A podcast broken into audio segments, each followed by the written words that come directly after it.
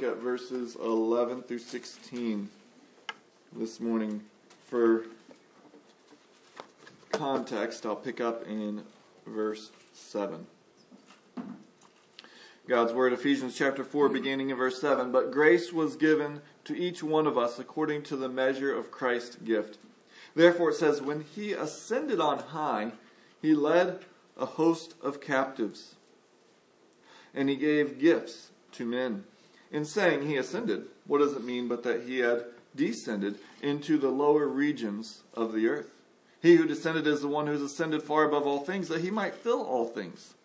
And he gave the apostles, the prophets, the evangelists, the shepherds, and teachers to equip the saints for the work of ministry, for building up the body of Christ, until we all attain to the unity of the faith and of the knowledge of the Son of God, to mature manhood, to the measure of the stature of the fullness of Christ, so that we may no longer be children, tossed to and fro by the waves and carried about by every wind of doctrine, by human cunning, by craftiness and deceitful schemes. Rather, speaking the truth in love, we are to grow up in every way into him who is the head, into Christ, from whom the whole body, joined and held together by every joint with which it is equipped, when each part is working properly, makes the body grow so that it builds itself up in love. Let's pray. Lord, would you use your word even this morning to build us up, that we might become more like your Son, that we might be a clear picture of him to those around us. It's in his name we pray. Amen. Oh, grow up. We've all heard that phrase, or used that phrase, or had that said to us. The frustration is someone who's acting well below their maturity level, and you just want them to grow up. Stop acting so immature. We want to see growth in life. You know, there are numerous aspects of life in which we want to see growth. It might be someone's emotional side of their life, where the ups and downs don't send them back and forth, but they have a calm throughout it. It might be their physical side, that you want to see growth, that you're taller, bigger, stronger, faster. It might be growth in your career or your financial situation or your relationships. Wherever it might be, we want to see growth in our life. And if we stop and examine, how do I grow? We have people tell us. There are whole magazines, websites, different things that tell you six tips to grow your portfolio, five main ideas so that you can de- grow your relationship. Well, how does one grow spiritually? What are the essential elements of spiritual growth that every believer should know? There are numerous things that can be said, but this morning God's Word shows us in Ephesians four, eleven through sixteen, that we grow spiritually when every believer learns and speaks the truth in love. So, that was a little wordy. Let me say it again. The emphasis this morning from our passage is we grow spiritually when every believer learns and speaks the truth in love. If you grabbed one of the bulletins when you came in, you'll see on the very back the outline. We'll see in verses eleven and twelve who is to instruct. Well, leaders train for the saints to do ministry. Well, why do we have this growth? So that we can build mature, unflappable believers. And how do we do this? Well, we speak the truth in love. But first, who? Who is part of the spiritual growth? Well, there's leaders who train the saints for the ministry. Now, let me just remind us where we are. If you've not been with us, we're in Ephesians four. The first three chapters of this letter, Paul rejoiced about all that God has done for us in Jesus Christ. And it was after that, only after that, he began to tell us, well, how do we live in a way that honors God? And we saw in verses one through six, that means we live humbly and gently and patiently with one another. He then turned to talk about how we should be seeking peace and unity with one another. And then last week, we saw that though we seek unity, that doesn't mean there's a uniformity, that we're all the same. Rather, God gifts every believer differently. And he does that so that we would be a picture of him to this world. Well, the first gifts he mentions are in verse eleven. The first gifts God mentions here are the roles in the church. Now, that's not cinnamon rolls, so that's a gift if you ever bring cinnamon rolls to the church. But here, this is roles, R O L E S. Now, before we look, we should know, if you read the New Testament, look at gifts, spiritual gifts, every list is a little different. In fact, there's over twenty different things. So every gift is not necessarily a role in the church. You might have the gift of mercy or the gift of gentleness or something else. So God gifts us all in different ways. But here, the first one is God gifts us with apostles. Now, if you look up what the word apostle means, very generically, it just means someone who's sent. So in that sense, every Christian is an apostle. We're all sent by God into this world. Yet, in Luke six thirteen, Jesus called his twelve disciples, and he called them apostles. He gave this unique role of apostles. Men who were with the Lord, saw his resurrection, and then later were added to their number, Matthias and Paul. Now, these men had a unique role, authority, and a call to be a part of building the church. Flip back two chapters to Ephesians chapter two, nineteen and twenty. Ephesians chapter two, verse nineteen, it says, "So then, you are no longer strangers and aliens, but you are fellow citizens with the saints and members of the household of God, built on the foundation of the apostles and prophets, Christ Jesus himself being the cornerstone." So the apostles, along with the prophets, had a foundational role in the church. And that leads back to Ephesians four, verse eleven. The second gift to the church, and that is prophets. Now, biblical prophecy is when someone is given a clear revelation from God. The faithful prophet then conveyed that to others with words such as, "Thus says the Lord." And since the prophet spoke for God, to disobey the prophet was to disobey God. And so here, notice what is being said though. Ephesians two twenty said God's household was built on the foundation of the apostles and the prophets. Now, if a house is built, built correctly, or a building, you lay the foundation once, and then it's not laid again. That's why we believe that the role of apostles and prophets have ceased, though their vital contribution endures. No, their role didn't need to continue because they gave us God's word. We have the complete Bible, so we don't need apostles and prophets today. Thus, when our Mormon friends will challenge us and say, "Well, your church doesn't have apostles and prophets like we do," we can gently reply, "Well, yes, that's correct, because the foundation has already been laid. God's church is being built up on them. We no longer need them today." Well, third, God gave to the church evangelists. Now, depending on your church upbringing, or maybe you didn't grow up as a Christian, you may hear the word evangelist and think of a traveling speaker who goes from meeting to meeting, leading people to Christ. And that might be what it means, but it's interesting. It's only used two times in the New Testament besides this one, and one of them is to Timothy, who was the pastor of a local church, and he's told to do the work of an evangelist. The only other time it's mentioned is Philip, Acts twenty-one eight. And it's interesting, unlike apostles, unlike prophets, unlike we'll see shepherds next, there's no qualifications in the New Testament for the role of evangelist. And though we're not completely sure what all was intended, we do know that we all have a part in evangelism to share the good news. You know, ultimately, our call is to love the Lord our God with our heart, soul, mind, and strength, and our neighbor as ourselves. So every Christian should love those around them, and this may give us opportunities to share Christ. You know, at other times, you may be in a stage of life or season where you don't get to share Christ with others, and there's no reason to feel guilty if that's not a season God has put you in. But we should all pray for and want opportunities to tell others of the joy of knowing Christ. We should long and pray for people to be converted, to come to know salvation.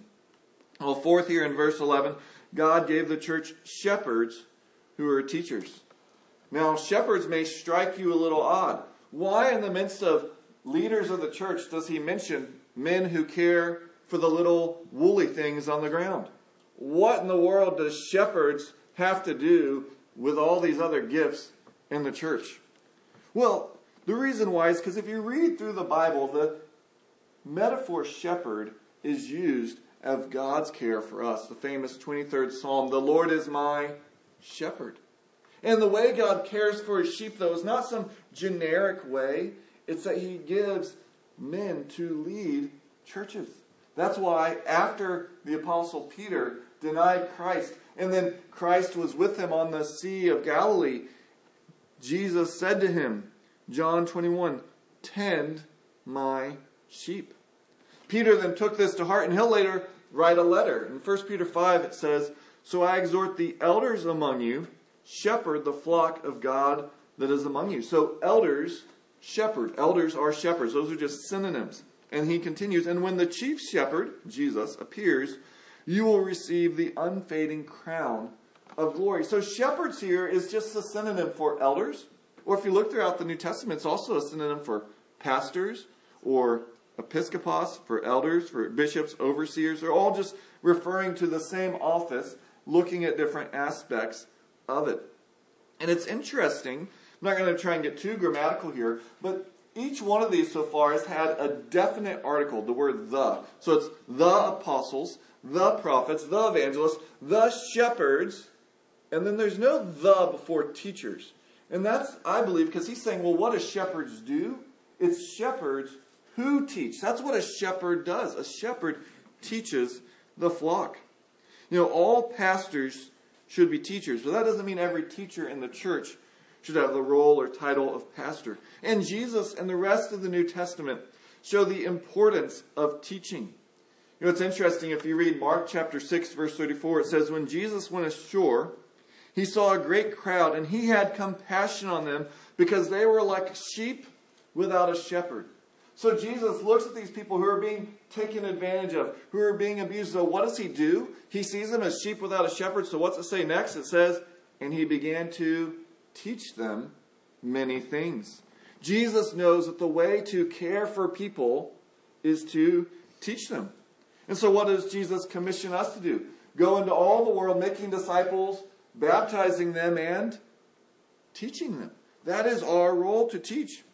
Keith read for us earlier, Colossians one, where Paul said his ministry is to make everyone complete in Christ by teaching and admonishing.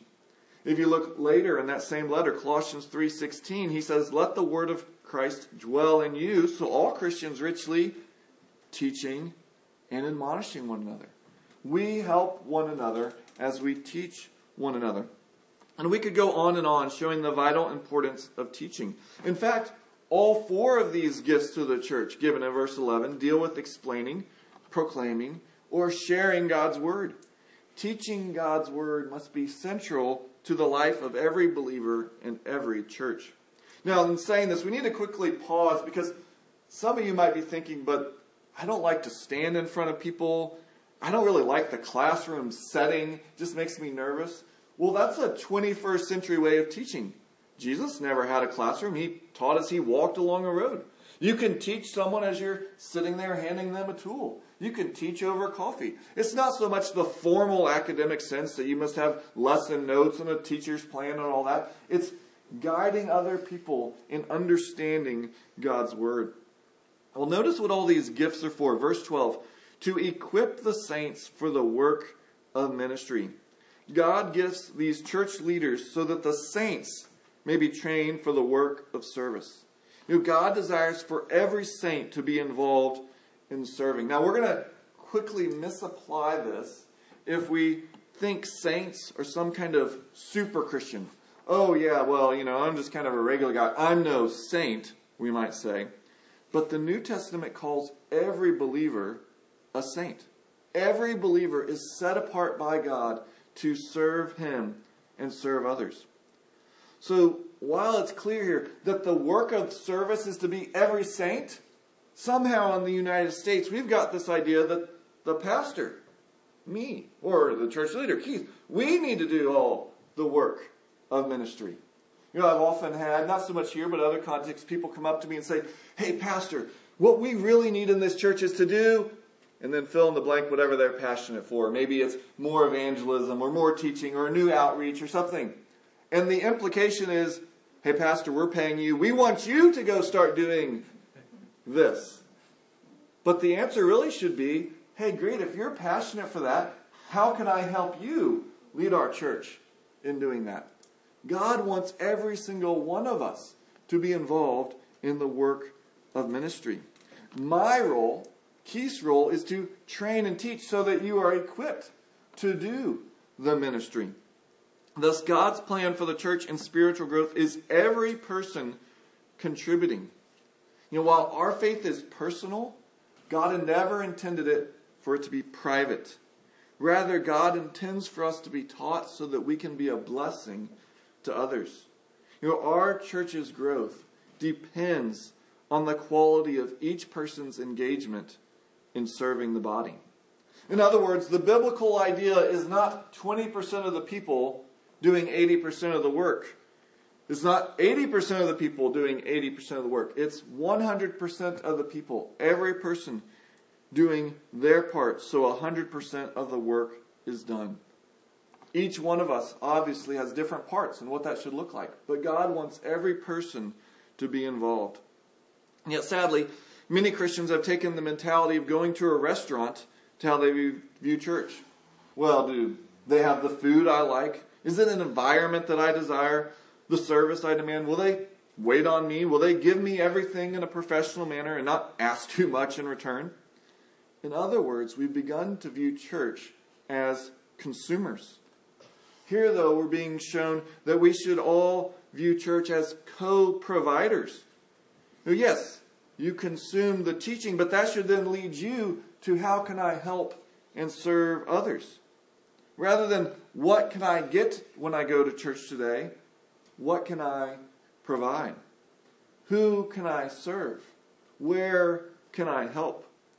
So how are you contributing to the work of the church? In what areas are you serving and helping others? You know, church is not a restaurant where a waiter comes and gets everything you want. Church is more like a family potluck where everyone brings their own contribution and everyone looks out for how can we help the others. A culture in which everyone is seeking to do good for others. And God wants us to function this way, because if we do, he tells us the second point in the end of verse twelve through fourteen. Why? Because we'll build mature, unflappable believers. The end of verse twelve, it says, for building up of the body of Christ, verse thirteen, until we attain, all attain to the unity of the faith and the knowledge of the Son of God, to mature manhood, to the measure of the stature of the fullness of Christ, so that we may no longer be children, tossed to and fro by the waves and carried about by every wind of doctrine, by human cunning, by craftiness, and deceitful schemes.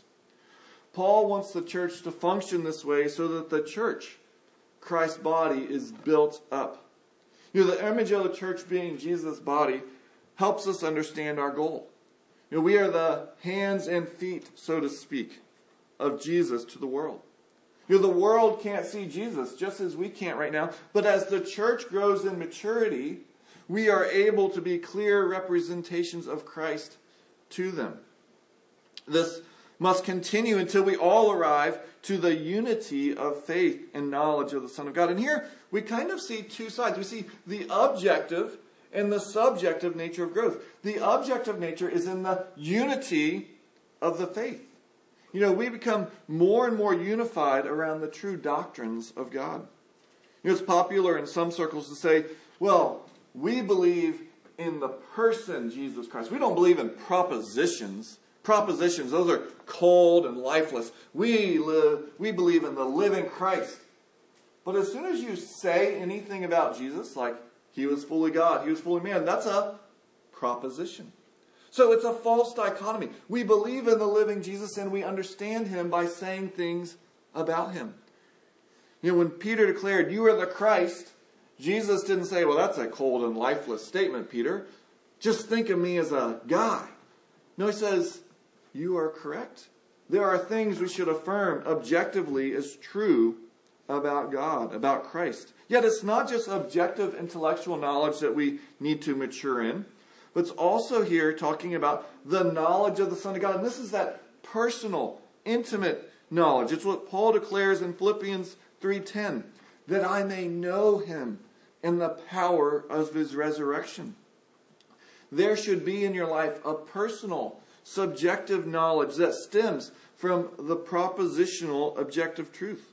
You know, we should be growing with our head and our heart and our love for God so that we can move to maturity, to being more like Christ. And the end result, he tells us in verse fourteen, is that we'll no longer be like immature, gullible children. You know, I know a person who, when they were young, were about to go to summer camp. And the day going to camp, they got a call from the camp director. And the director told them, "I'm sorry, camp is being canceled for this week. The birds are picking out all the girls' hair." Well, this was um, not a true story. It was a father playing a prank on their daughter, and yet the child believed it and began to cry. You know, as an adult, you know that you have to warn your children. Not everything you see on T V, not everything you see online, not everything you hear from a person is true. There are people in this world who want to manipulate you, con you, swindle you. And if something sounds too good to be true, it's most likely too good to be true. And the sad reality is this happens in the spiritual realm. There are people who will manipulate you, who will take advantage of you, and spiritually use their influence to harm you. And Paul refers to these immature people who are manipulated spiritually as people like a boat without an anchor. They're just tossed. Whichever wave comes, they're thrown side to side. And if you look at the most popular movements and ideas in Christian circles over the last thirty years, you see time and again, people get carried by the new wind of teaching. They think, if I just pray this certain prayer, this prayer, then oh, I'll get blessing in my life. Oh, this prophet, he's speaking for God. I got to listen to him. Oh, that man on T V, he tells me if I just send him money, then my life will be blessed. And time and again, it's spiritual manipulation. And if we would have a mature faith, we wouldn't get caught up. We wouldn't be blown around in our life. So what's the solution? Well, he's been giving it to us. The solution is, well, look, God gave you apostolic and prophetic teaching in his word. He's blessed the church with teachers, with shepherds that will teach you so that you then can go and serve one another. And we'll see in just a minute that we serve one another by speaking the truth in love. And yet, sadly, though, often Christians don't mature like this. That's why there's passages like this. Hebrews five, twelve through fourteen says, "For though by this time you ought to be teachers, you need someone to teach you again the basic principles of the oracles of God. You need milk, not solid food. For everyone who lives on milk is unskilled in the word of unrighteousness, since he is a child. But solid food is for the mature, for those who have the powers of discernment, trained by constant practice to distinguish good from evil." So spiritual maturity comes from solid spiritual food. And this leads to discernment, so that when we hear this false teaching, we hear some guy saying some crazy thing on T V, we go, "That's a crazy thing." We don't go, "Oh, I guess I need to be doing that. I guess I need to send this man money if I want my life to be blessed." But rather, we are mature and stable. And this passage and others like it really shape the nature of why we do the things the way we do here at our church. Now, if you look at churches throughout time, what our church does is pretty normal. But if you went to ten other churches this morning, what we do actually looks a little bit different. You know, our songs are filled with deep truths. The sermons come from passages of Scripture, not just whatever inspiration I had this last week. A lot of what we do are studies, men's studies, women's studies. Hopefully this summer, a study on parenting. And the church growth experts would say, "We got it all wrong. This is just too boring." You know, if we crank the music up a little bit, get some nice lights in here, tone down the sermon some, save some of these topics for, you know, more discipleship. If I could have some more laughs and jokes up here, more positive, we could create a better vibe, then we could, we could pack this place out. And the truth is, it works. Many a church has been built by following these principles. You can fill a building with people. And yet, what is our mandate? It's not to create an environment that's uncomfortable for unbelievers, or comfortable for unbelievers. It's rather to create a community that's conducive for growth into maturity for Christ. You know, that's what Paul said earlier. "This I labor and strive that I may present everyone complete or mature in Christ. You know, when we gather here, this is for believers to be built up. And we love, we would love for unbelievers to come and join us as they see how we're built up and grow in the truth. Then we go out to reach the lost. We go out as the hands of feet in Christ.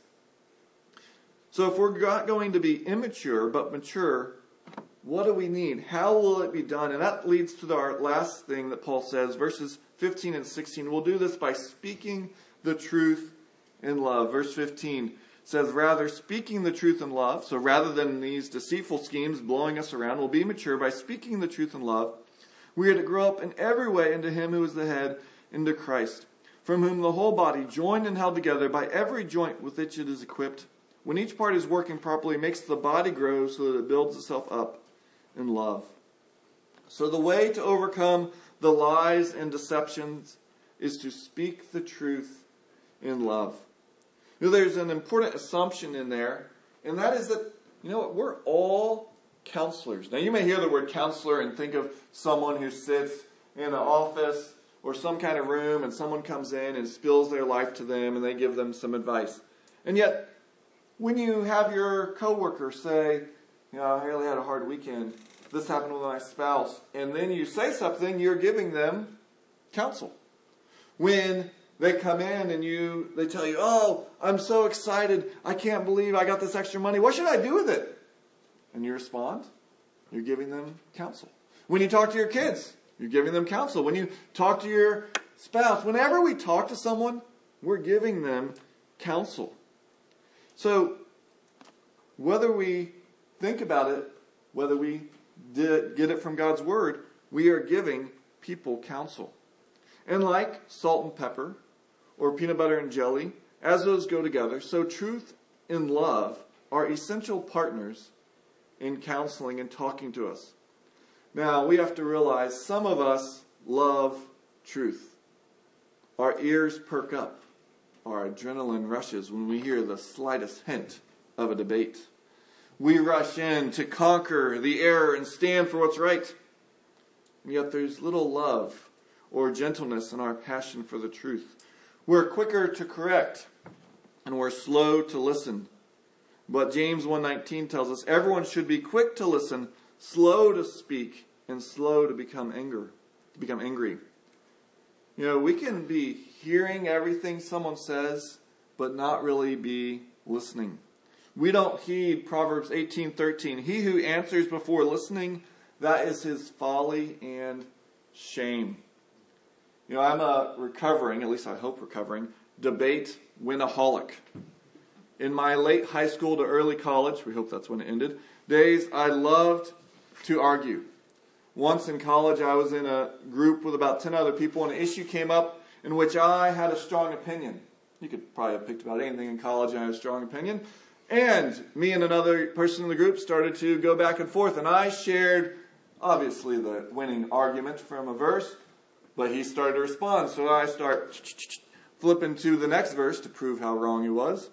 And thankfully, by God's grace, I had a friend with me, and he reached over, and he put his hand on mine and quietly said, Jeremy, stop turning and listen to what he has to say. You know, I arrogantly thought I had all the truth. I didn't need to listen to what he had to say. And I wasn't trying to love the other person by showing them how they were wrong gently. I was trying to defeat the other person. I was trying to win the argument. In other words, I had the truth, but I had no love.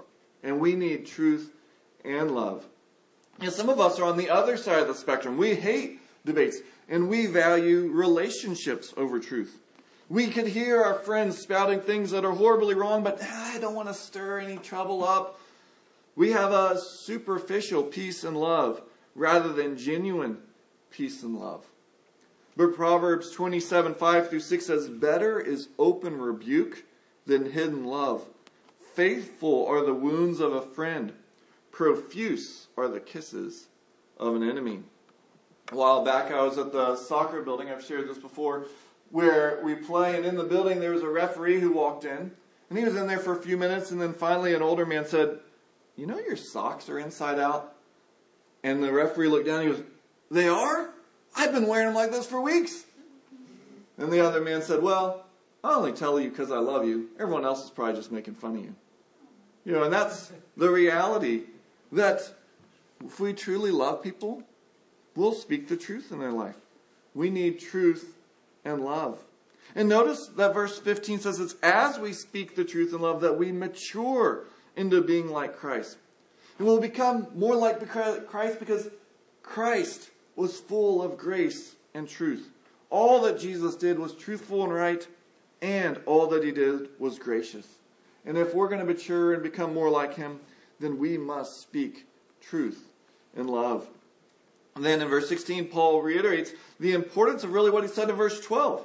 In verse twelve, he called every saint, every believer to be involved in ministry. Now he says in verse sixteen that this ministry involves speaking the truth in love, and the whole church will grow as every part of the body is involved. He says it is when each part is working properly that the body grows. So thus, to grow as God intends, we must recognize two things. First, it is that we are not often getting the truth. You know, we don't trust anymore everything the media tells us. We don't trust everything that our political leaders tell us. We don't trust everything even our doctors tell us sometimes. We know that people will flatter us. They'll tell us what they think we want to hear to get us to agree with them. And if that were not bad enough, we lie to ourselves and deceive ourselves. Thus Jeremiah seventeen nine warns, the heart is deceitful above all things. And this leads to the second truth. We need people in our life who know us and love us enough to tell us the truth. You don't want a doctor who knows you have a serious disease but says, I didn't want to tell them. They might have gotten a little upset. They might have cried, and that would have been awkward. You don't want a mechanic who overlooks a needed brake repair because, you, you know, they, they just might get upset if I tell them.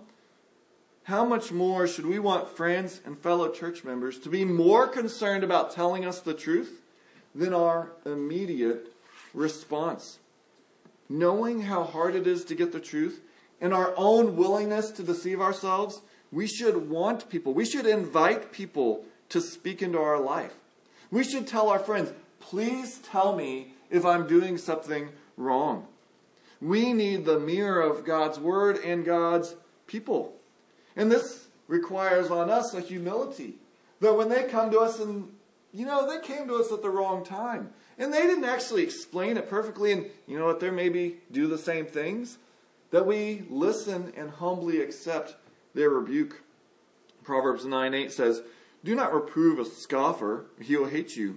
Reprove a wise man and he will love you. You know, if you have someone who in love comes and reproves you, you should be thanking them, not battling against them. And for these people to tell us the truth, for us to tell others the truth, we have to be more involved in their life than just sitting in the same room for a service once or twice a week.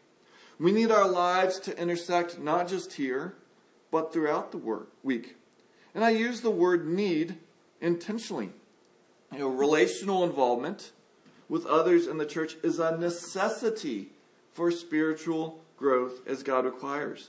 Something necessary means you can't have the final product without it. You know, an engine is necessary for a car to function. An air conditioner is a nice perk. And yet, sadly, many people think of the church as the air conditioner of their spiritual life. You know, that'd be nice to have. You know, the church makes me feel a little better at times. And yet God is showing us here the church is as necessary to your spiritual growth as an engine is to a car working. And Paul makes clear here that God's plan for our growth has to be through the church. And this is because, look, spiritual growth is not just gaining more ideas. You know, you can go online, you can buy books, you can gain more ideas. Or it's not just having a greater desire for God. Rather, spiritual growth is, as it says in verse fifteen, when we grow up into Christ. Or verse sixteen, when we're built in love. You know, it is so easy in here. We can all say, yeah, I believe God's sovereign. I believe God's good. And then you have to go home and live with the people that you live with. Are you still saying God's good and sovereign and them being in your life? It's easy to say, oh, you know, God is so patient. I just, I'm going to be patient. But then you got to deal with the people here. You got to deal with that person who, you know, every week they just talk about that same topic. I'm so tired of them always bringing it back to the same thing. Or, you know, in Sunday school, they always just sit there and they twiddle. Oh, man, it drives me nuts. You know, if we're going to grow in being more like Christ, it's not going to happen being hermits spiritually. It's going to happen as we have the shoulders bumping against each other and we have to grow in that humility, that patience, that gentleness, the fruits of the Spirit of Christ in our life. And that's going to happen because you know what? When we do that, we're going to fall short. And then someone's going to speak the truth in love.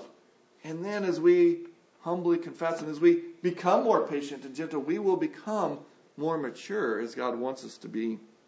As Paul teaches us this morning, that we grow spiritually when every believer learns and speaks the truth in love. Now, if you follow trends, you'll know that before COVID in the U S, there was sadly a decline in the number of Christians seeing the importance of gathering with other Christians. They believe that, yeah, like I said earlier, yeah, the church is a wonderful thing. It's like an air conditioner. It can help my life, but it's not essential. And sadly, after COVID, those numbers have gotten much worse. And we have to be honest. Sadly, times that's because the churches have been detrimental to spiritual growth.